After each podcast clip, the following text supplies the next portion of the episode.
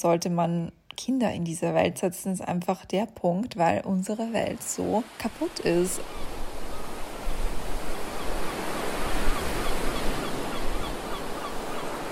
Herzlich willkommen zu einer neuen Folge des Sea Souls Podcast. Heute möchte ich einfach mal über ein paar ganz random Themen sprechen, die komplett zusammengewürfelt sind, aber die mich halt gerade so beschäftigen, worüber ich mir so Gedanken mache. Und es wird wahrscheinlich auch eine zweite Folge dazu geben. Ich habe nämlich ein bisschen was aufgeschrieben und möchte euch jetzt nicht in dieser Folge mit allem zu bombardieren.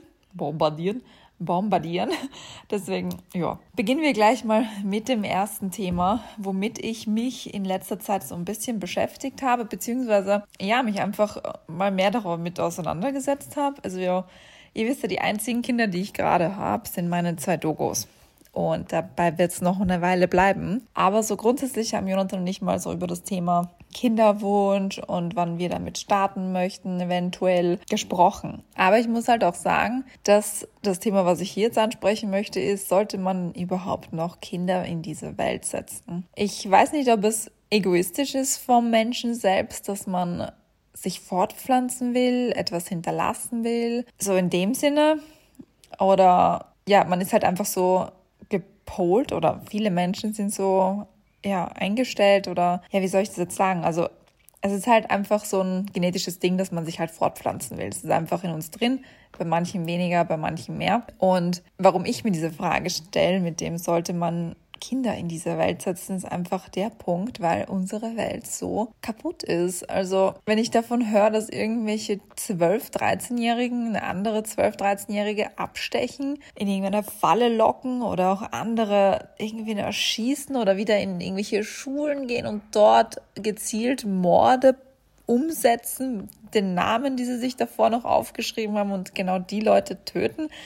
So, what the fuck? Ich meine, in Amerika ist das so gang und gäbe, finde ich fast schon. Leider. Ganz schlimm, dass es halt wirklich tatsächlich gang und gäbe dort ist. Aber ja, ich finde auch, wenn das jetzt halt hier bei uns in Europa ankommt, ist das nochmal so ein kleiner Augenöffner. So, ähm, ja, Kinder sind böse, Kinder sind brutal, sind, Kinder sind sehr ehrlich und gemein.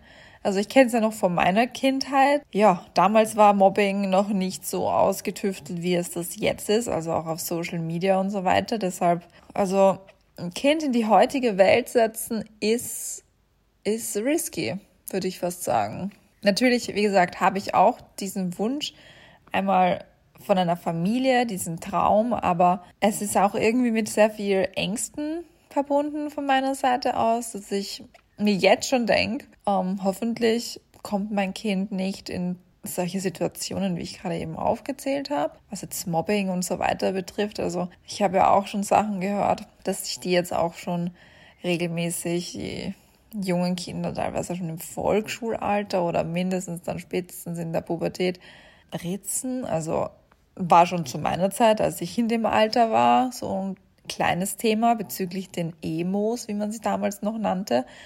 Aber jetzt hat es halt gar nichts mehr mit dieser Kultur sozusagen zu tun, sondern tatsächlich mit dem, dass man sich einfach selbst Schmerzen zufügen möchte, weil man gewisse Situationen nicht mehr aushält und nicht weiß, ob man oder was man tun soll, sich den Eltern nicht anvertrauen will und keine Ahnung was. Also das sind halt so Punkte, wo ich mir denke, dass das einfach schlimm ist, diese Welt, in der wir halt so leben und dass ich ja mein Kind, wenn ich mal eins habe, eben nicht vor allem schützen kann und nur hoffen kann, dass ich dann, wenn es soweit ist, so eine gute Beziehung zu dem Kind habe und ja, dem irgendwie dann helfen kann, bevor irgendwas passiert. Also ja, also ihr merkt, ähm, das beschäftigt mich und ich mache mir da meine Gedanken dazu.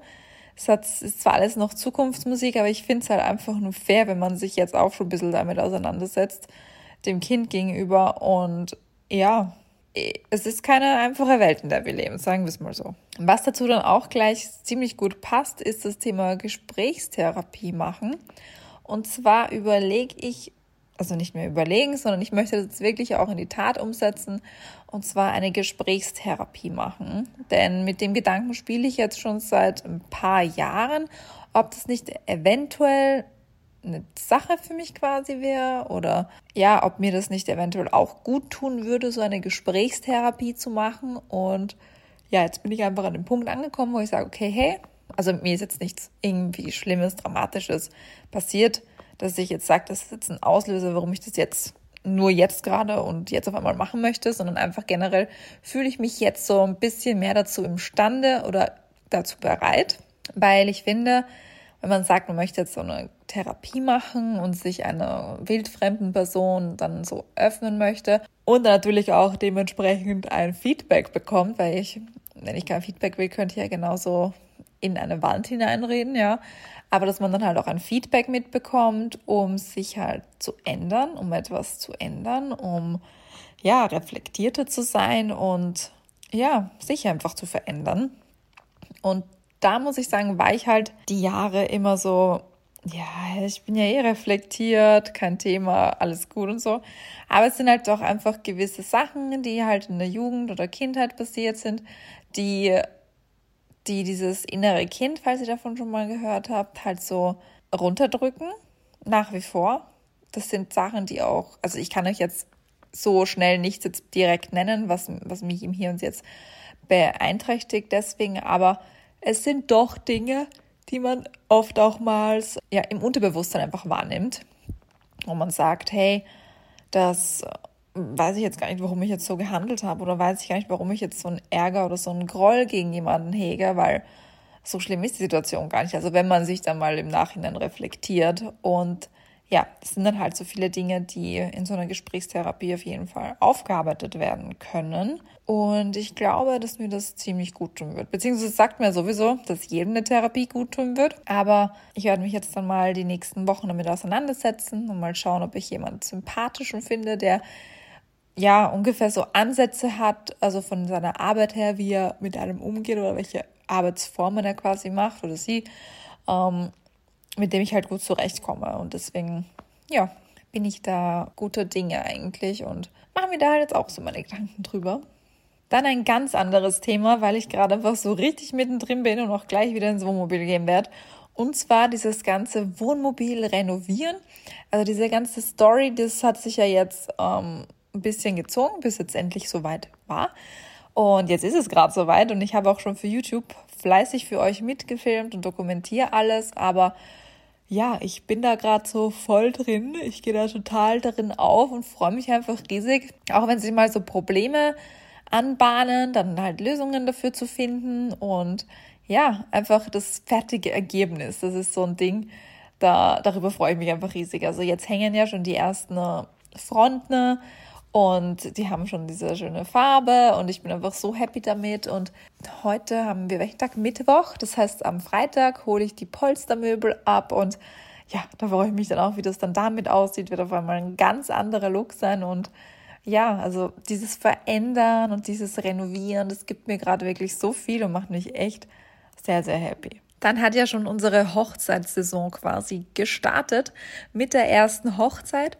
Jetzt im Juni ist es noch ein bisschen ruhiger bei uns, aber ich habe jetzt schon gemerkt einfach, dass ich ja, mit, mit diesem Auftrag, mit diesem Job einfach so darin aufgehe und mir das so Bock macht, einfach ähm, ja, den Content zu erstellen für das Brautpaar, mir Gedanken mache, wie ich ihnen das am besten liefere, ob sie den Look gut finden oder auch vor Ort selbst. Oh mein Gott, das war so eine tolle Hochzeit, die wir da hatten. Und ich weiß, die Patricia, die hört auch gerade zu, weil sie hört meinen Podcast.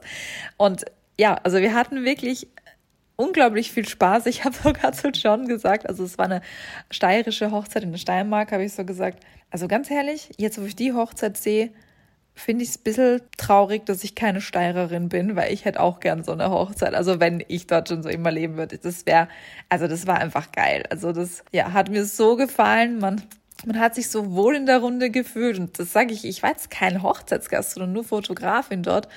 Und ja, aber es macht einfach so Bock und so eine Freude. Und man lernt so viele tolle und liebe Menschen kennen. Und ich bin jetzt einfach noch mal vorfreudiger oder noch mal mit mehr, ach Gott, Deutsch, also voller Vorfreude auf die nächsten Hochzeiten, die uns für dieses Jahr noch anstehen. Und ja, habe jetzt auch immer wieder Calls schon gehabt mit Hochzeiten schon für nächstes Jahr. Da warte ich jetzt noch auf Feedback, auf die fixen Buchungen, aufs Kennenlernen der Paare dann. Also wir merken da beide total, dass wir darin aufgehen, dass uns das Spaß macht und dass wir einfach gerne so einen besonderen Tag für die für die Menschen, die sich hier ja ihre Liebe quasi schwören und verbinden, ja, dass wir das einfach für die festhalten können und das das freut uns einfach gerade richtig. Und genau, also so beruflich muss ich sagen, habe ich mir auch schon wieder so Gedanken gemacht, so vom Früher eben, wo ich war, wo ich angefangen habe, was für Putzjobs ich nicht hatte, dass ich nicht mal in einem Möbelhaus gearbeitet habe und ja,